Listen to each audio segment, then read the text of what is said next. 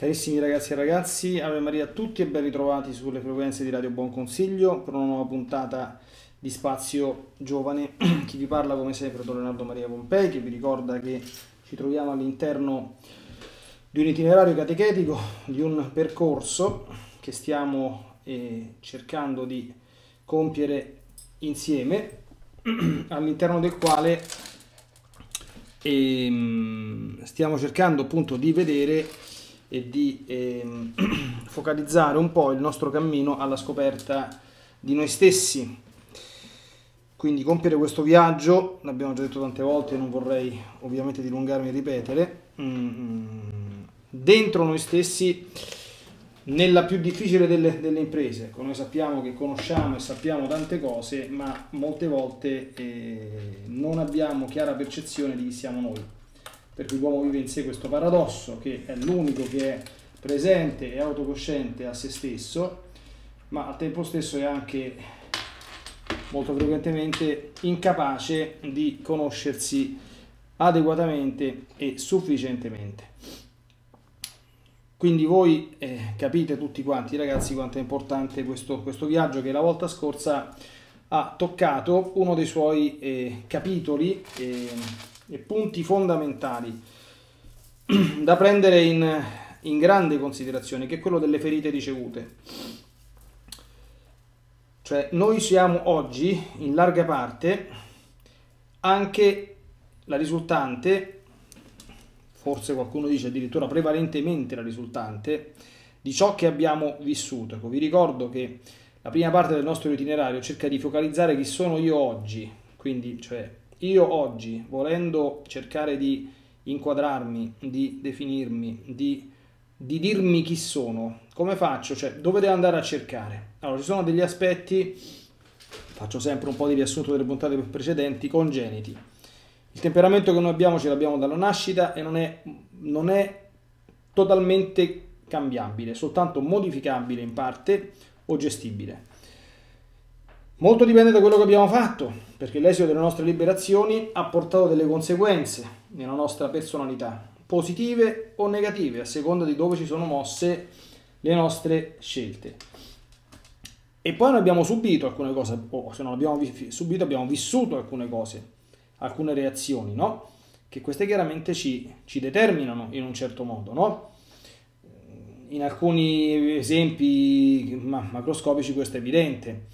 Se uno si vede un film dell'orrore, dopo il film dell'orrore generalmente resta abbastanza impressionato e è molto probabile che la notte si sogni qualcuna di quelle scene terrificanti, insomma, che ha, che ha visto, no? Questo significa che io non posso guardare una cosa, quindi mh, ricevere passivamente, in questo caso, delle immagini molto violente, molto forti, pensando che questo non lascia nessuna conseguenza, quantomeno lascia la conseguenza che nella mia mente c'è un certo turbamento, ritornano alcune immagini, se prego possono disturbarmi, se voglio dormire sereno possono impedirmi di dormire sereno, eccetera, eccetera, eccetera. Questo vale più o meno per tutte le cose che noi abbiamo vissuto, perché noi stiamo in, in un rapporto eh, intrinsecamente, come dire, relazionale e dinamico con tutto il mondo circostante, quindi noi diamo alcuni input ma riceviamo tanti input. E la volta scorsa abbiamo cercato di cominciare a inquadrare almeno le zone della nostra personalità che possono essere ferite o le ferite ricevute, cioè che possono essere state a livello fisico, tipo violenze, percosse o cose di questo genere, psichico, tutte quante le situazioni, diciamo, di, di disagio, di svalutazione, di oppressione, di sentirsi rifiutati, eccetera, eccetera, oppure morali, quindi violenze subite, disprezzi e ricaduti infondati, umiliazioni, e, mh, traumi di vario genere, poi liti tra genitori, non amore tra fratelli, tutto, tutto, tutto questo magma che abbiamo, adesso non voglio ripetere tutto eh, l'incontro della volta scorsa, cercato in qualche modo di cominciare a semplificare, no? Ora, che succede? Che queste ferite portano delle conseguenze dentro di noi e, diciamo, si può fare. Tenete sempre presente che qui stiamo nell'ambito um, chiamiamole delle scienze umane, quindi quando ci accostiamo a queste considerazioni, anche l'altro giorno c'era qualche giovanotto che mi diceva, no, io non c'ho, cioè io ho questo temperamento, però mi vedo qualche aspetto anche dell'altro, io ho detto, dico, guarda, non ti devi preoccupare figlio mio, sta attento perché e,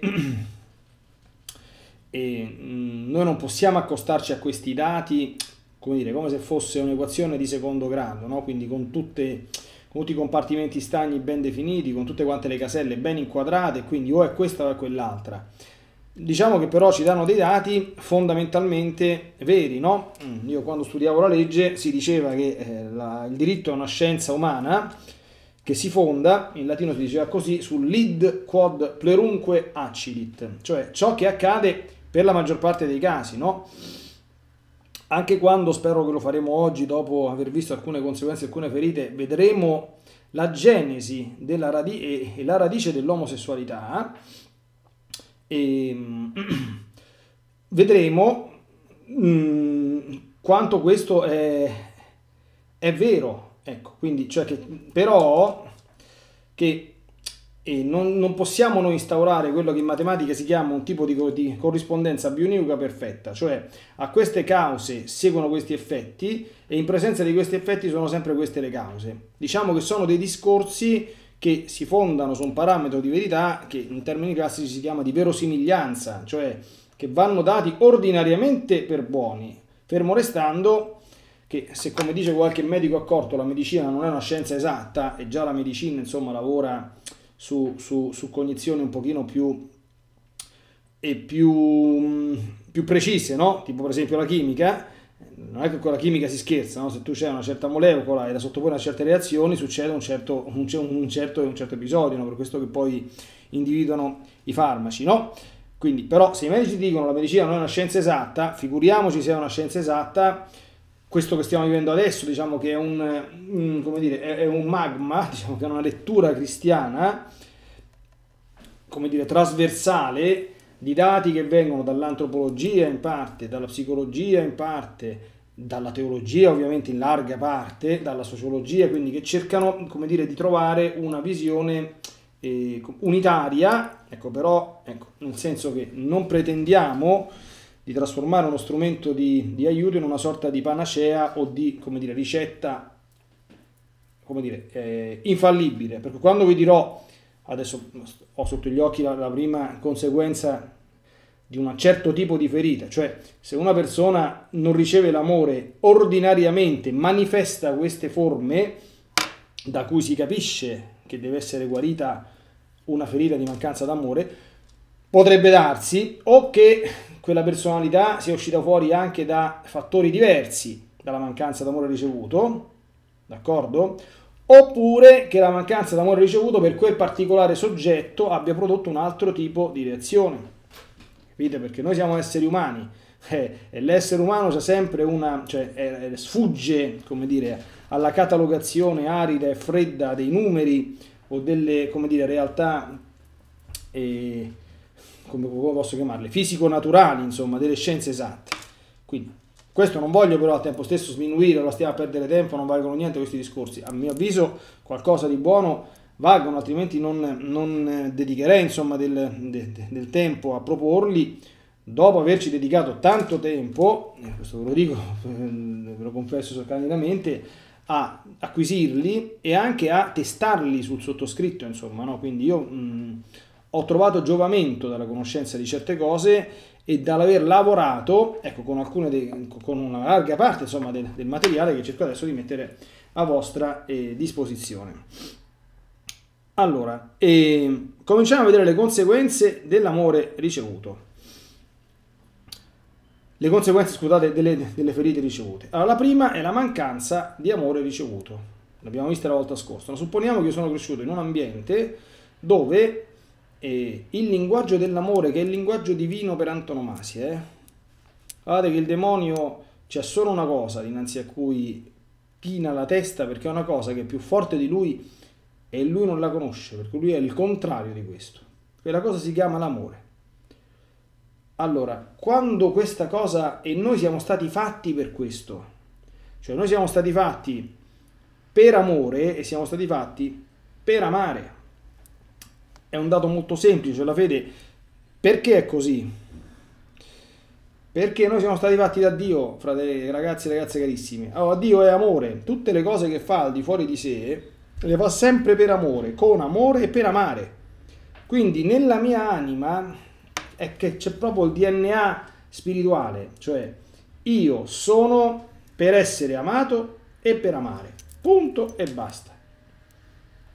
Attenzione, dice San Giovanni, che noi amiamo perché lui ci ha amato per primo. Quindi se noi non siamo capaci di amare, state attenti ragazzi, questa è una cosa molto importante, vuol dire che c'è un bug. Voi mi capite cosa significa, che siete moderni, no? Più o meno grosso di amore ricevuto. Allora, sotto questo punto di vista, voi capite, l'esperienza e l'incontro con l'amore di Dio diventa una bomba atomica. Io questo l'ho vissuto per, per, per, per me, no? Perché se tu in qualche modo sei messo in grado di conoscere e di vivere, questa è una cosa che uno bisogna, deve viverla, è una grazia che il Signore ci fa, quanto Dio ci vuole bene, quell'amore sana tutte le ferite che c'hai e ti riempie in maniera tale che tu puoi donarti agli altri. Se tu non hai ricevuto amore nella tua vita e non hai conosciuto l'amore di Dio, che succede? Ti ritrovi con una personalità fragile e inconsistente. Cioè, perché la mancanza di amore ricevuto, ricordate sempre, eh, determina un grandissimo, grandissimo bug nel senso di identità. Cioè, chi sono io? Cioè, se nessuno mi ha amato, io non sono nessuno. Guardate, io ogni tanto faccio... Dio trae sempre il bene anche dalle, dalle cose non troppo positive. Io racconta, racconto spesso, quando parlo di questa cosa, un film eh, che, che andava di moda e che eravamo tutti quanti entusiasti quando io ero un teenager, quando avevo l'età di molti di voi ascoltatori, che era Rambo, Johnny Rambo, con Sylvester Stallone, quest'uomo eh, terribile, grande eroe pluridecorato del Vietnam che ammazza tutti per fare le missioni... e che è un uomo fondamentalmente solo però, no? A un certo punto, non mi ricordo se in Rambo uno o in Rambo due,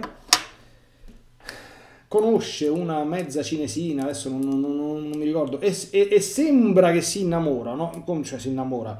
Scambia due chiacchiere con questa donna, perché Rambo, cioè Sylvester Stallone per fare quel film, sicuramente aveva fatto tanta palestra, ma copione da imparare zero, perché non apriva bocca, quindi non ha dovuto lavorare tanto, sicuramente ha trovato tanta palestra, tanti esercizi con le armi, mettere in mani mitra, insomma, però il copione non aveva un granché, no? Quindi ecco, e quindi scambia qualche parola con questo essere umano e a un certo punto dice una cosa eh, per spiegare la sua solitudine, no? E quindi questo Questo suo, come dire, questa sua mancanza di consistenza e di identità, per cui lui era diventato una sorta di macchina da guerra, d'accordo? Non sapeva neanche lui quello che, che, che faceva. E dice, è come quando ti invitano a una festa. Mi è rimasta impressa questa frase. Tu non ci vai e nessuno se, se ne accorge. Io non sono nessuno. È fondamentale questo qui.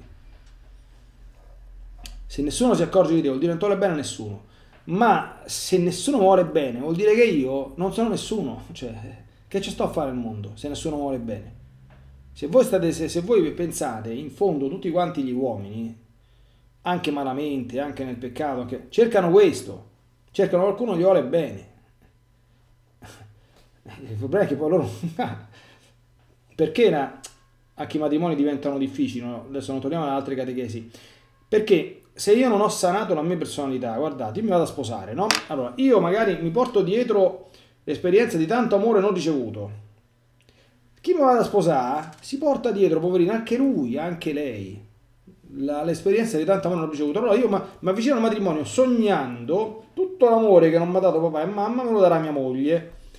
Quella a sua volta si sogna che tutto l'amore che non gli ha dato papà e mamma glielo darà il marito.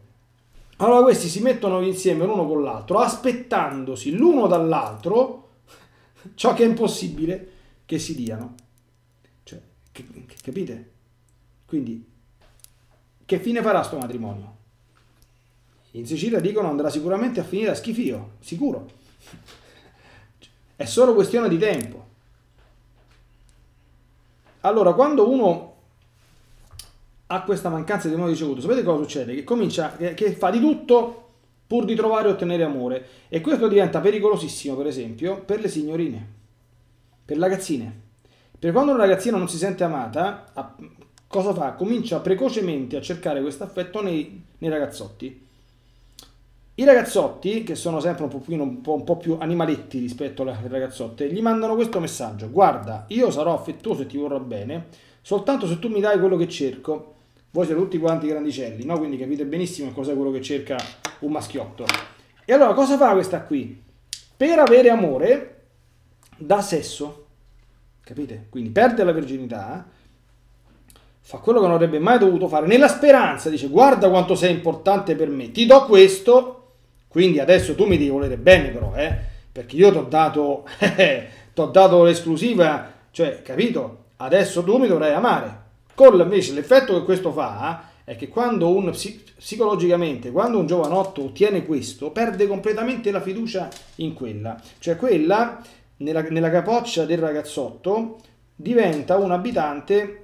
Cercate di, di, di capirmi, perché non posso esprimermi nei termini un po' più volgari che usano anche i ragazzi. Diventa un abitante di un'antica città greca che fu espugnata da un celebre cavallo. Quindi spero che abbiate capito, no? Quindi diventa, per dirle non te, se non lo sai, una, una ragazza da poco da, da, da bene, perché se si concede così facilmente a me lo farà anche con gli altri, quindi non è certamente una ragazza da amare, ma è una da usare fino a quando mi ci diverto un po' e poi la butto via.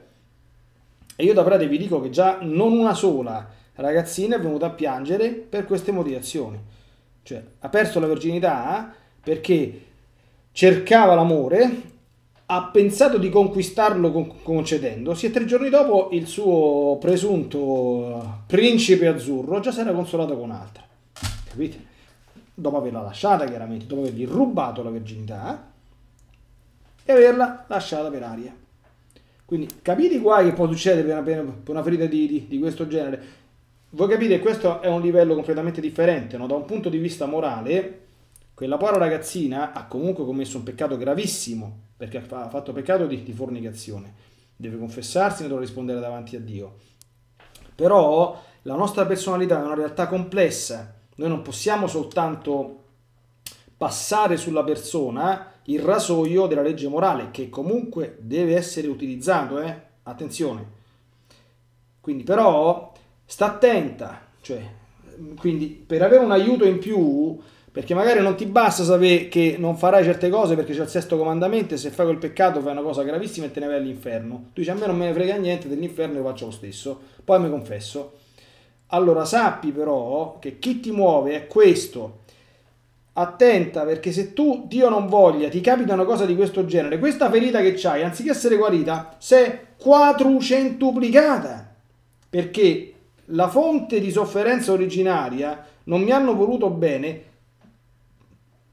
ti si è presentata davanti in forma ancora più grave, perché questo non è che questo ti ha semplicemente usata come un fazzoletto con cui ci soffia il naso, rubandoti una cosa preziosa che non avrai mai più. E quando ti incontrerà vicino a tuo marito potrà dirti: questo è pure tuo marito, ma prima che entrasse suo marito ci sono entrato io dentro di te, e davanti a tuo marito lo, lo, lo dirà, e tu ormai non ci puoi fare più niente. Quindi altro che fare ferita guarita. State attenti, perché quasi tutti i peccati, se voi fate tesoro, io cercherò di darvi qualche input di queste cose, perché sono le leve che usa il demonio per farci peccare, sono risposte sbagliate a problemi giusti però, capite? Il problema questa ce l'ha e pensa di risolverlo così. Allora, papà e mamma non me l'hanno dato, Dio non l'ho conosciuto, e poi insomma conoscere l'amore di Dio è un processo un po' più... un po' più complicato, insomma, perché l'amore di Dio non, non agisce a livello immediato e sensibile, no? Quindi non, ha, non dà una risposta immediata e che ti soddisfa nel, nel subito, no? Sentite le canzoni dei, dei, dei The Sun, ragazzi, che sempre sponsorizzo, c'è una canzone che parla proprio di, di, di questo, no? Allora la cerca altrove, e la prima cosa che è, perché chiaramente nel rapporto intimo di coppia c'è il contatto, c'è il calore umano, quindi c'è quel senso, diciamo così, che noi andiamo tutti quanti più o meno a cercare, e sarà una passiva d'attacco. Allora, e questo simile atteggiamento capita anche non soltanto nella sfera sessuale, ma anche nel rapporto tra amici. Cioè nel rapporto tra amici, pur di essere ben voluto, tu ti vendi. Cioè, per esempio, ti adegui a alcune cose del branco, del gruppo, cioè alcune cose che tu non faresti, però se non le fai sai che poi sarai emarginato, allora questo sarebbe la morte, perché tu non puoi sopportare una nuova, come dire, coltellata ancora a dirti qualcuno non ti vogliamo, non ti vogliamo, non ti vogliamo, e allora lo fai e te la trovi nei guai. Oh, a volte si sviluppano, attenzione, questa è la forma più raffinata, delle forme psicotiche per attirare l'attenzione. Penso che non finiremo oggi questo, questo discorso, ragazzi. Allora, mm, devo aprire una piccola parentesi, ecco. Tenete sempre presente il discorso fatto la volta scorsa, quindi non mi cominciassero a scrivere eh, esperti della materia, cioè io vi dico cos'è una psicosi, cos'è una nevrosi in senso molto molto generale, chiaramente non entro in tutta quanta il discorso della patologia eh, clinica eh, o, o, o psicanalitica di queste, di queste fenomenologie, no? Però è importante che sappiate alcune cose, anche perché vi farò alcun esempio. Allora, lo psicotico chi è? Lo psicotico è una persona che ha dei profondi problemi psicologici e non lo sa, non sa di averli. Quindi se tu devi fare notare qualcosa, sapete che quello, quello, quello ti, ti, ti risponde che sei matto, oppure che non la capisci, oppure che, che, che, che, che, che, che non sei assolutamente consapevole dei suoi problemi, che, che, che, o che la stai giudicando, e la stai giudicando pure male. Il nevrotico invece ha lo stesso dei problemi, anche abbastanza seri da un punto di vista psicologico o anche morale, però sa di averli. Vi faccio un esempio. Allora, chi è un nevrotico? Chi vi sta parlando? Dice, oddio, Don Leonardo è nevrotico. Dico, ci scherzo un pochino, speriamo un pochino di meno. Per esempio, una delle forme delle, de, de, delle nevrosi è quando uno è un po' isterico, cioè si arrabbia facilmente, che è una, mh, tra l'altro, eh, variante tipica dei temperamenti collerici. D'accordo? Quindi, quando ti prendono i cinque minuti, quando ti prendo un nervoso incontrollato, ecco, si va, per questo che si chiama nervoso neurosi, no? Quindi si entra in un vortice che controllarti diventa molto molto difficile, no? Ci vuole del tempo, ci vuole l'ascesa, tutto quello che, che, che volete, no? Ora, se a me qualcuno veniva a dirmi anche dieci anni fa, quindici anni fa, quando avevo delle forme molto più accentuate di scarso controllo di me rispetto adesso che sono un sacerdote, spero di essere un pochino migliorato, io non gli avrei detto: ma che stai a dire? Ma non capisci niente, ma che dici? Io sono la persona più calma del mondo, che, che, che dici? No, gli avrei detto, dico, cioè, avrei, si dice dalla Giovanotti, rosicato un po', nel senso che mi dispiace che gli altri se ne accorgono e me lo fanno notare, ma avrei dovuto ammettere che è vero, purtroppo, mortificandomi, ma è vero. Lo psicotico invece, attenzione, non le fa queste cose, cioè, attenzione, è un, è un meccanismo allucinante. Allora, per esempio, una psicosi tipica che sviluppa chi non ha ricevuto amore, sapete qual è? È l'ipocondria. L'ipocondria è quella cosa che hanno le persone che pensano che, che hanno tutti i mali del mondo, che ti sta sempre male. Allora, guardate che è una cosa te terrificante, eh? Terrificante. Io nella mia esistenza ho conosciuto, credo, qualche persona afflitta da questa Da, da questo problema. È terribile, perché se tu ci provi a aiutarlo è la fine, perché nella capoccia di questa persona non si accorge che gli è partito un meccanismo, cioè guardate che è terribile questa cosa qui, eh? Cioè la persona si autoconvince e a volte psicologicamente si provoca i sintomi delle malattie che non c'ha, d'accordo? Se prende una caterva di medicine che non servono, perché fa così? Semplicemente per attirare l'attenzione. È un modo per dire al mondo: oh, io ho bisogno di voi, ho bisogno di qualcuno che mi dice come stai, come va. La persona chiaramente non lo fa apposta, questi sono meccanismi inconsci, d'accordo? Ecco, però l'unica forma d'aiuto che noi abbiamo è questa, cioè che se la persona riesce, uno riesce a trovare un canale per farla ragionare, molto difficile specialmente con le donne, con tutto, con tutto il bene che vogliono le donne, perché le, le donne hanno una difficoltà congenita a seguire dei ragionamenti discorsivi di tipo razionale. Gli devi far capire che non c'è nessuna malattia, nessuno, e che questa cosa che sente, che deve imparare a mortificare, non è altro che un atto di supplica al mondo: accorgetevi che io esisto. Eh, Questa è una di quelle più macroscopiche, ne potrei fare centomila di, di, di, di esempi di questo genere. Ok?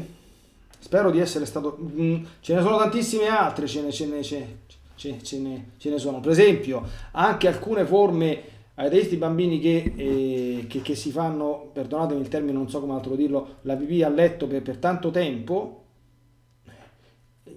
Alcuni psicologi, ho letto alcune cose, dicono che quello è, è un'altra, è, capite?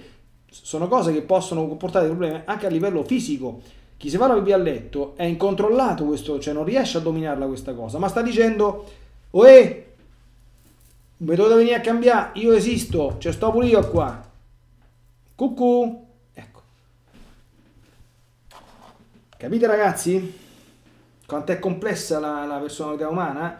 Allora crescendo noi chiaramente, eh, se abbiamo queste cose dobbiamo assolutamente cercare di, di, di metterci un freno e di farci qualcosa. Se no siamo rovinati, eh, ma proprio rovinati. Dobbiamo cercare di prenderle eh, in mano e di cominciare a rielaborare alcune situazioni, a renderci conto che questo è una trappola, è una rete in cui sono caduto, e piano piano bisogna cercare di, di, di, di, di sganciarsi, di sbullonarsi da queste, da, queste, da, queste, da queste maglie strette che ti impediscono di vivere, ti proprio impediscono di vivere, ragazzi cari, capite? È un guaio grosso. E questa è la prima cosa. Secondo gruppo, diciamo così, di ferite ricevute. Abbiamo la mancanza di stima ricevuta. Vi ricordo che vi ho detto, quando abbiamo cominciato a parlare di, di, di fare questi discorsi, che eh, i due elementi costitutivi della, del, del senso di percezione di sé che ha l'essere umano, quindi di messaggi ricevuti dal mondo esterno, si giocano su due domande: chi sono e quanto valgo. Ora, la risposta a chi sono, cioè io sono tanto quanto sono stato amato, e io valgo tanto quanto sono stato stimato. Allora, se i messaggi ricevuti, e quindi le ferite ricevute, sono state negative, tu non vali niente, tu non capisci niente, tu non sei buono a fare niente, a scuola gli altri sono sempre meglio di te, questo non lo sai fare, questo c'è. Pensate alle, alle educazioni troppo eh, polarizzate sulla repressione e sul rimprovero. Cioè noi abbiamo due modi, eh, dice San Tommaso, per eh, ridurre il male e accrescere il bene. O attaccare il male, sta sempre a dire una persona questo non va bene, questo non va bene, questo non va bene, questo non va bene. Oppure, eh, come dire, gratificarne il bene, dire bravo, questo l'hai fatto bene, la prossima volta farlo ancora meglio, bravissimo, quest'altro l'hai fatto ancora meglio, la prossima volta meglio ancora, eccetera, eccetera. Allora, se tu stai sempre a suonare e questo non va, questo non va, questo non va, questo non va bene, questo non va bene, questo non va bene, a un certo punto la persona assimila come messaggio io non so buono a fare niente. Quindi e c'è un profondo disprezzo di se stessi. Profondo disprezzo di se stessi, profondo senso di non essere all'altezza delle situazioni. Allora questo, sapete cosa? Questo ingenera una rabbia spaventosa che viene poi scaricata contro tutto e contro tutti. Cioè sono tutti colpevoli del fatto che io non valgo niente e quindi tutti gli altri devono essere annichiliti come sono stato annichilito io. Cioè, questi sono processi psicologici, ragazzi, vi prego di sforzarvi di seguirmi, perché capisco che sono dei passaggi un pochino delicati. Non è che una persona lo fa volontariamente una cosa di questo genere, sono dei meccanismi che partono senza che noi ce ne rendiamo conto e senza che noi sappiamo neanche le sorgenti da cui sono alimentati. Io sto cercando di farvele vedere, e quindi come in qualche modo bloccarli, fermarli, eh, tamponarli, perché sono delle, come dire, delle, delle maree montanti, de, degli tsunami che escono dentro di noi, capite? Piccola pausa, che sono le diciassette, c'è l'Ave Maria. Ave Maria, grazia plena, Dominus tecum, benedicta tu in mulieribus e benedictus fructus ventris tu, Jesus. Santa Maria, Mater Dei, ora pro nobis peccatoribus, nunc et in hora mortis nostre. Amen. Riprendiamo. Allora, le persone che hanno ricevuto questa cosa che avete, hanno perso sempre incavolata, sempre arrabbiata, quelli che vanno in giro a fare i tosti, vanno in giro a fare i duri, quelli che non devono chiedere mai, quelli che non hanno bisogno di niente e di nessuno, che ostentano una pseudo falsa sicurezza e padronanza di sé, del mondo, disprezzo degli altri, zero. Oh, questi sviluppano tra l'altro eh, varie forme di manifestazioni nevrotiche per scaricare la rabbia, quindi diventano nevrastrenici, con forme e sindromi nevrotiche di vario genere, d'accordo? Per esempio eh, il fenomeno del bullismo anche si inquadra dentro questa situazione. Il bullo, il ras, è fondamentalmente una persona che ha paura, non è un duro, come vorrebbe dare da, da, da intendere e da pensare. È una persona che ha paura, ha paura di essere scoperto nella sua fragilità di persona che si disprezza e che non si considera niente, e che quindi terrorizza il prossimo allo scopo di ottenere quel rispetto e quella stima che cerca. Questo è il bullo. State attenti, non voglio essere pedante. Questo non, non, non stiamo su un piano diverso rispetto a quello morale, eh, perché il bullo da un punto di vista morale è atteggiamento da condannare senza appello, senza se e senza ma. Qui però stiamo guardando non al bullismo, stiamo guardando alla persona del bullo, che quindi fa così non perché è il demonio incarnato, ma perché sta dando anche lui delle risposte sbagliate a un problema reale, chiaramente sotto istigazione del demonio, perché il demonio vuole che diamo queste risposte sbagliate ai problemi giusti. Chiaramente il termine di, questo, di, di tutto questo nostro discorso saranno tutte quante le risposte giuste a questi problemi, e ci stanno risposte giuste, c'è da tutte quante una fede.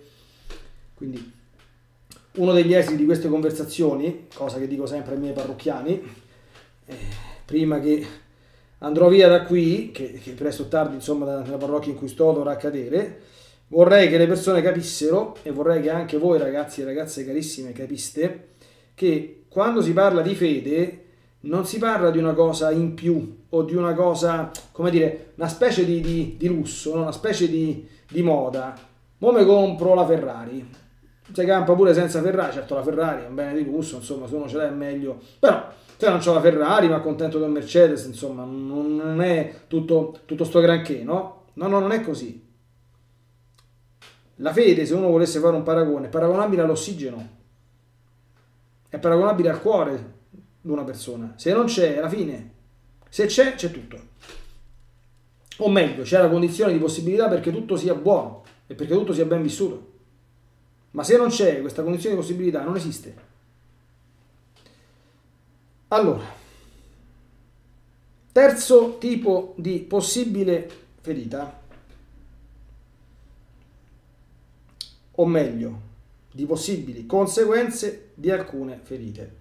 Io poi magari vorrei anche più avanti probabilmente eh, schematizzare un pochettino e sistematizzare queste, queste varie esemplificazioni, adesso io continuerò con questo elenco, quindi però di elenchi, di, di tratti caratteristici di alcune personalità che quando li vediamo non dobbiamo subito puntare il dito e giudicare, dobbiamo pensare, questa è una persona a cui qualcuno gli ha fatto male. L'immaturità perpetua e l'incapacità di prendere decisioni impegnative. Questo è, è l'infantilismo congenito, che è il male, ma è assolutamente il male del nostro tempo. Il nostro tempo vede proliferare, proliferare ragazzotti e ragazzoni e ragazzone che a trenta quaranta anni ancora non sanno quello che devono fare da grande. Stanno ancora comodamente dentro casa. Allora, qui sapete che ferite ricevute ci stanno? Ve lo dico io che ferite, che ferite ricevute ci stanno. Le ferite ricevute che ci stanno qui sono i no che queste persone avrebbero dovuto sentirsi dire e che non gli sono stati detti. Io ieri stavo fuori Latina, sono andato a fare un giretto in Nord Italia, a Milano, e durante una conversazione serale parlavo con alcuni perché sono tutti quanti giovanotti, anche se erano già un po' ultra trentenni alcuni, no? Perché io mi ritengo ancora un giovanotto e quindi... Parlavamo di, di alcune cose, no? Cioè, ma come mai oggi l'età di quei pochi che si sposano è così tanto aumentata? Allora io gli ho risposto, dico, ma guarda figlio mio, cioè, non è mica tanto difficile rispondere a questa, a questa domanda, eh? Non è tanto, non è tanto difficile. Cioè, scusate, io mangio, bevo, dormo senza fare niente. C'ho la casa dove stanno mio padre e mia madre, mangio, trovo da mangiare, trovo da bere, trovo il letto fatto, i panni sporchi mi dà la mamma, le camicie stirate me la fa mamma, esco quando mi pare, torno quando mi pare, lavoro e metto i soldi in tasca, così. Allora, non ho problemi, non ho spese d'affitto, non ho spese di cose da mangiare, non ho bollette, non ho utenze, non ho niente, ho duemila euro in tasca, ammesso che, che lavoro, la macchina, giro, gironzolo, esco, e mi faccio tutte quante le storielle che, che, che mi pare. Dice, ma come, non, non c'è la moglie, eh? Però se non c'è la moglie... insomma ti manca qualcosa, insomma, perché la moglie non è solo una croce, la moglie è anche la possibilità, come dire, di, di espandere, di vivere la tua virilità. E che c'è bisogno della, della moglie oggi? Van, van, vanno a letto insieme due giorni dopo che sono conosciuti, che bisogno c'è della, della, della, della moglie? Allora io faccio tutto quello che mi pare, perché, perché mi dovrei sposare? Allora, sposare, guardate quanti, quanti svantaggi che comporta. Uno, questa che mi sta vicino, ma devo sciroppare la mattina alla sera. Secondo, dobbiamo trovare casa. Terzo, dobbiamo pagare il mutuo, oppure l'affitto. Uno dei due per pagarsi la casa. Quarto, dobbiamo pagare bollette. Cinque, voglio, voglio, vogliamo continuare a perdere la libertà un po', so perché non mi pare, perché poi magari nasce un figlio, mia moglie mi fa uscire, non mi fa fare, non mi fa questo, non mi fa quell'altro. Qual è il problema? Io sto con una ragazzotta, allora mi prendo tutta la cosa, tut, tut, tutta la parte migliore, cioè te vedo quando mi pare. Mm? Facciamo quello che ci pare, prima del tempo, la sera ognuno a casa sua, se ci facciamo una litigata non ci sentiamo per dieci giorni e poi quando c'è passata ci rivediamo. Qual è il problema? Ma perché io mi dovrei sposare? Cercate sempre di capirmi bene ragazzi, io non sto dicendo che fa bene, no? Però, vi ripeto, certamente da un punto di vista morale un atteggiamento di questo genere, sono tutti, tutti tanti peccati mortali da, da condannare, no? Io dico, ma... oh... raccontavo un pochino, allora, io ho assistito eh, qualche tempo fa, c'è stata una persona della mia famiglia che eh, si è andata a laureare in un corso di laurea breve. Io lì veramente mi sono sentito che, che abitavo in un altro mondo, eh. Quindi laurea triennale, io vado a sentire sti colloqui d'esame, laurea triennale, ragazzi ventisei, ventisette, ventotto anni, allora, capite? Se uno comincia il corso di laurea triennale, lo comincia a diciotto anni, d'accordo? diciannove.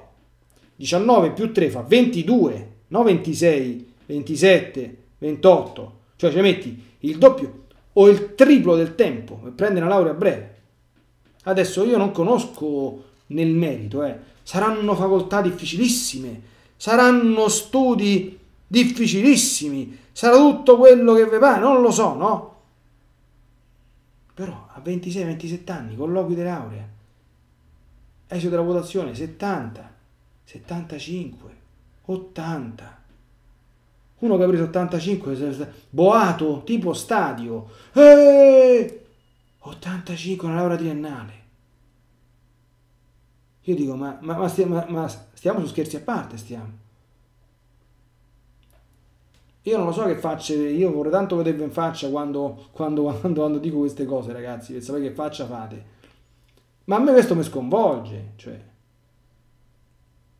cioè io che non è, cioè io ne, nella mia gioventù e anche durante l'università ho fatto tutto quello che mi pareva, uscivo tutti i giorni, facevo tardi la sera, non, non lo rifate, eh. Ma io mi sono laureato in quattro anni, in giurisprudenza alla Sapienza di Roma e col massimo dei voti. Ma non è che dici, sai, povero me, quanto ho studiato. No, studiavo però. Cioè, non è che studiavo un tot di ore tutti i giorni, ma, so capito, la giornata sono ventiquattro ore.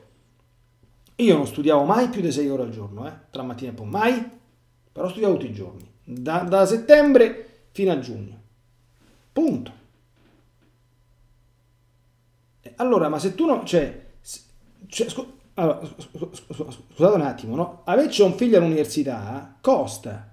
Non è che uno vuole fare il tirchio, ma non è educativo. Cioè, l'università è il tuo lavoro, figlio mio. Io mi sveno per mandarti a studiare. Ha pagato tutti i risordi, tutti, tutti i risordi delle tasse, tutti i risordi dei libri universitari. Se devi andare a seguire le lezioni a Roma ti pago l'abbonamento del treno. D'accordo? Mo adesso c'è questa moda che vanno tutti a trasferirsi a Roma. Quindi duemila euro al mese o quanto siano, mille euro non lo so, o de convitto o de appartamento. E tu ci metti nove anni e piatti la laurea a breve. Con chi ce la vogliamo prendere, ragazzi? Con chi? Con i genitori.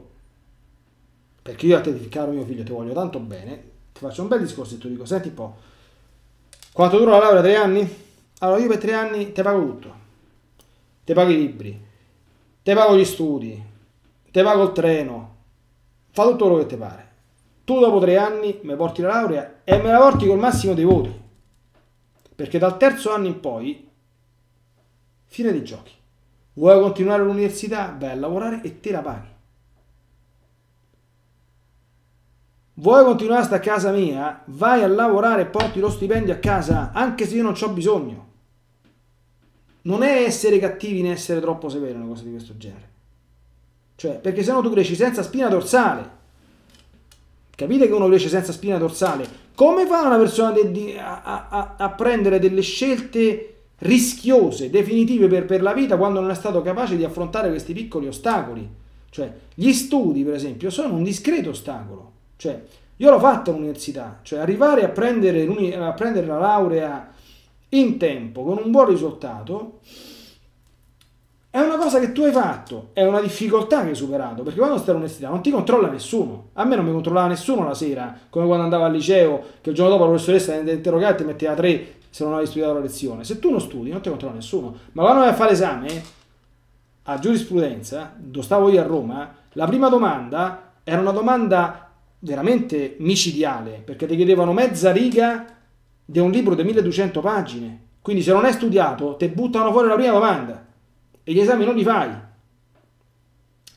Sei grandemente responsabilizzato, perché dipende soltanto dalla tua responsabilità, ma tu su questo devi essere, cioè, capito? Devi essere anche aiutato e sollecitato. Tu nella vita devi, devi, devi fare qualcosa, eh? Oh! E qualcuno ti deve aiutare. Io conosco una persona benestante. Vedete quando uno ha un genitore differente, no? E, non, e spero che i ragazzi che mi stanno ascoltando, quando racconterò questa cosa, dicano che bravo quel papà, non che cane quel papà, perché quel papà è stato bravo. Perché sicuramente quello lì, questo figlio, non avrà la sindrome dell'immaturità perpetua e l'incapacità di prendere decisioni impegnative, che sta cincischià a quaranta anni e ancora non sa che deve fare. Allora, noto professionista di una X città, un figlio si iscrive all'università, primo anno di università non conclude niente, fa manco un esame, a, a, a, a giugno. Allora, il padre alza il telefono, chiama un amico, c'è un'azienda agricola, e gli fa, stamma a senti bene, io quest'estate, da domani te mando tuo figlio, tu lo fai lavorare. Se non c'hai i soldi per pagarlo, te li do io.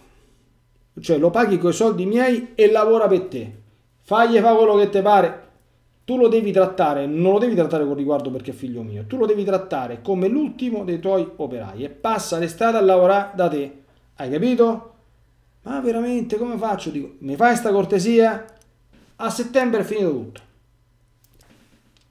Il padre va dal figlio e gli dice, tu mi hai portato, non hai fatto manco un esame, allora così avanti non si va, tu st'estate vai a lavorare e porti i soldi a casa, se no ti faccio mangiare tutta l'estate, il mare te lo scordi, le vacanze te le scordi, fai questo, mentre gli amici tuoi si vanno a divertire, tu vai a lavorare e a zappare la terra, a raccogli i pomodori e a raccogli i cocomeri, e mi porti i soldi a casa, capito?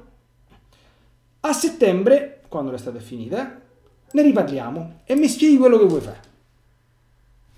E così è stato, eh? Non ci stanno santi. A settembre ritorna il figlio, il padre fa, allora che vogliamo fare? Hai pensato? Ma papà, scusa, scusa, scusa, vedrai, dammi un'altra possibilità, mi metto a carreggiare, dico, te la do subito un'altra possibilità. La laurea quanto dura quattro anni, uno l'hai perso, quest'anno tu lo devi recuperare. Quindi vuol dire che a giugno mi porti tutti gli esami dell'anno prima, più quelli nuovi. Dopodiché andiamo tranquillamente avanti. un, alt un altro anno di tempo, eh. Non mi fa un altro anno come questo, perché l'anno prossimo arrivo dall'amico mio col contratto a tempo determinato. E per quanto mi riguarda il capitolo università è chiuso. Hai capito?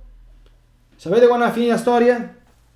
Che ovviamente sto ragazzino, che era sveglio, era soltanto svogliato, perché un conto è essere non svegli, un conto è essere svogliati, cambia una E al posto di una O, eh, ma, ma cambia tanto. Si è laureato in quattro anni, col massimo dei voti. Adesso è felicemente sposato, con figli, eccetera, eccetera. Capite una cosa di questo, di questo, di questo? Noi abbiamo, paghiamo lo scotto dei genitori vostri sessantottini. Allora, certo che l'educazione, non ho parlato in altri catechesi, deve essere data con amore, con tutta la bontà possibile, motivando, con la dolcezza, eccetera. Ma quando tu vedi che un figlio comincia a assumere atteggiamenti di questo genere, il padre, vi ricordate i discorsi che abbiamo fatto anche la volta scorsa sul padre e sulla madre, deve prendere in mano una situazione, perché altrimenti quello sarà una persona, un qua, qua, qua. Queste sono le personalità incapaci di prendere decisioni impegnative o immature. Appena arriva un ostacolo, appena arriva una cosa che ti scomoda un po', che ti chiede un sacrificio, che ti chiede una fatica, siccome non l'hai fatto mai, ti metti paura e non lo fai. Non lo fai. Oppure, mettiamo che c'hai il coraggio di sposate, eh, e dopo, io ci ho avuto, oh, ci ho avuto, ci ho avuto persone che conosco, si sono separati dopo il viaggio delle nozze. Eh, ma io non lo so se sono mai sentite queste storie, cioè, in, in, in, in, in altri tempi. Che sono cose gravissime, però dentro il discorso che avevo fatto, se uno questo ha, ha seminato, questo raccoglie, ragazzi, c'è niente da fare. Allora, andiamo a concludere con qualche altro, diciamo, caso di conseguenze negative di ferite ricevute. Possono esserci delle classiche personalità che presentano gravi disturbi o difficoltà relazionali nei confronti di amici o di persone di altro sesso. Cioè il classico, perdonatemi il termine, io oh, spero che non scandalizzo nessuno, ai tempi miei li chiamavamo il soggetto di, di, di turno, cioè il caso umano, no? Cioè quello che sta sempre lì in disparte, non parla con nessuno, eh, non, non è sempre così, capito? Oppure quelli un po', un po' imbranati, insomma, che non, non dico che debbano fare chissà che, chissà che cosa, ma impacciati, no? Anche nei rapporti con le persone di sesso differente, anche quando si comincia a crescere un pochino con gli anni, no? Perché certamente bisogna stare tranquilli fino a diciassette diciotto anni, ma poi insomma diciassette diciotto anni uno non deve fare tutto quello che si fa dopo il matrimonio, però deve un attimo aprire gli orizzonti, cominciare a fare un attimo, a farsi poi domande, a cercare di capire quello che Dio vuole, se la sua vocazione al matrimonio dovrà avvicinarsi a una persona, stringere prima un'amicizia particolare, poi eventualmente impegnarsi in una storia, in un fidanzamento, è normale questo qui, no? Possono registrarsi de, de, de, de, de, delle serie difficoltà. Questi quasi sempre sono frutti, per esempio queste, generalmente, di eh, iperpossessività, cioè di genitori, ci stanno ancora, che hanno la sindrome della, uh, io la chiamo della, della mamma chioccia, eh, cioè che Con, con, certamente con, il, con il, una buona motivazione di preservare il figlio dal male e dai pericoli, però lo soffocano in una maniera veramente allucinante, e questo quando si trova, come dire, gettato nell'alveo dei rapporti sociali è incapace di, di, di gestirli. Queste molte volte dipende anche però non solo da, questa, da questo background, ma dalla sindrome del figlio unico. Perché la famiglia numerosa, oltre ad essere una cosa lodevole davanti a Dio, consente ai figli anche di acquisire questa elementarissima nozione, ma che non dobbiamo mai darla per scontata. Eh? Numero uno, che non esisto soltanto io sul pianeta Terra, il che è già una grande conquista, perché ci sono anche mio fratello, mia sorella, l'altro fratello, l'altra sorella, l'altro fratello e l'altra sorella. Ci sto soltanto io, già io comincio a capire, dato che papà e mamma pensano solo a me, c'ho tutto io, che tutti stanno al servizio mio e che esisto solo io sul pianeta Terra, cosa che non sta né in cielo né in terra, ovviamente. Uno. Secondo, ci stanno da subito gli incontri scontri nazionali, perché io devo imparare a stare a mezzo alle persone, posso fare come mi pare, in tutte le cose. Devo capire che ci stanno anche gli altri, che gli altri hanno i loro interessi, che hanno le loro, le loro esigenze, che hanno i loro diritti, perché io non posso fare il matto. Se questo messaggio è arrivato, è arrivato, se non è arrivato, non è arrivato. Se io vengo preservato, perché poi comunque l'impatto relazionale avviene, no? Nell'asilo, nelle scuole, ma, nelle, nelle scuole primarie, ma se comunque continua a essere circondato da, da, da una sorta di ossessiva cappa di vetro, diventerà un soggetto. Poi ci sono quelli che hanno i problemi dei rapporti con le autorità, di due tipi. Ecco, o i ribelli nati, no? I sessantottini, quelli che facevano vietato vietare, non esiste nessun tipo di autorità, eccetera, eccetera. Generalmente questa reazione è conseguenza di un eccesso, diciamo così, di repressione. Perché se tu tiri troppo la corda si spezza. L'educazione deve essere piena d'amore e deve essere, quando è necessario, come dire, stretta, ma non troppo. San Paolo dice di educare i figli nella disciplina del Signore, ma di non inasprirli. Oppure c'è chi c'è il rapporto con, con, con l'autorità nel senso che non è sereno, nel senso che ha sempre paura di essere in qualche modo giudicato da chi è più grande di lui. Questo è, è tipico quando, quando uno ha eh, i genitori che proiettano delle aspettative, delle aspettative, delle aspettative troppo grandi sui figli, a volte proiettano le loro nevrosi, psicosi, cioè siccome io sono frustrato perché ho la terza media, ecco, eh, tu eh, devi diarte per forza la laurea, e se quel poraccio non ne va a studiare, perché non è un gran cavallo corridore, ma magari è un genio dell'informatica e diventa un altro Mark Zuckerberg, ecco no, deve studiare per forza, d'accordo? E quindi si interiorizza, come dire, un tipo di rapporto con l'autorità malato, nel senso che io sto in soggezione perché so che tu ti aspetti qualcosa e devo dimostrarti qualcosa, ma non ce la faccio. E quindi vivo male il rapporto con ogni forma di autorità, quindi ne sono allergico sotto questo punto di vista. Poi c'è l'incapacità di conseguire obiettivi sul lungo periodo, l'incostanza. Incostanza è segno di una ferita ricevuta, perché noi dobbiamo ricordare e dobbiamo anche essere aiutati a ragionare non soltanto sul breve periodo, ma sul lungo periodo. Sul lungo, sul lungo periodo vuol dire che io non posso, come sovente oggi accade, aver avuto sempre tutto e tutti. Io dico sempre in giro, Eh, spero che mi ascolti qualcuno qualcuno mi sa spiegare, faccio una telefonata alle suore eh, a Radio Buon Consiglio zero otto due cinque quattro quattro quattro tre nove uno in diretta, che senso c'ha che un ragazzino o una ragazzina di undici o dodici anni, l'ho visti io, c'abbia l'iPhone cinque S?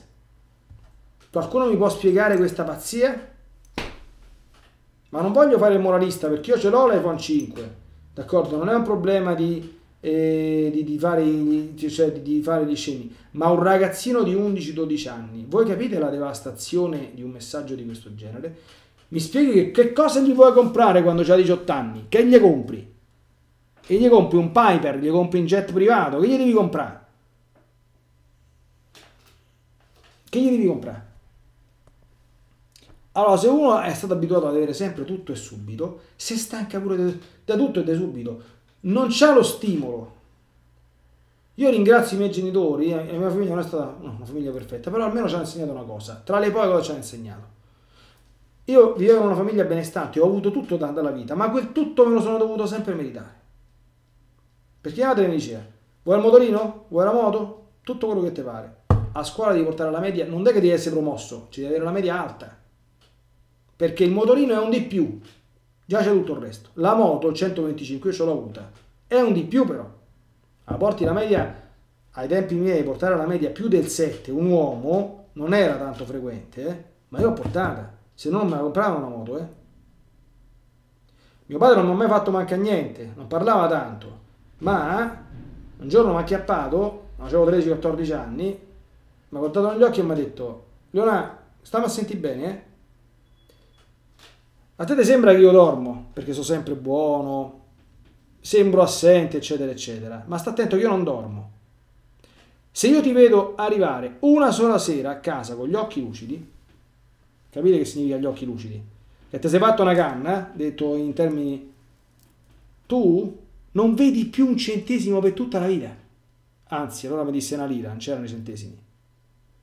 Sta attento perché lo sai che io lo faccio, eh? Non ti fa rivedere una sera così. E non pensate a farlo di nascosto, perché me lo vengono a ridire. Io queste cose non le ho fatte, perché sapevo che mio padre l'avrebbe messo in pratica una cosa del genere. E se mio padre non avesse detto così, con la capoccia che c'avevo, l'avrei fatto. Capito? Oh.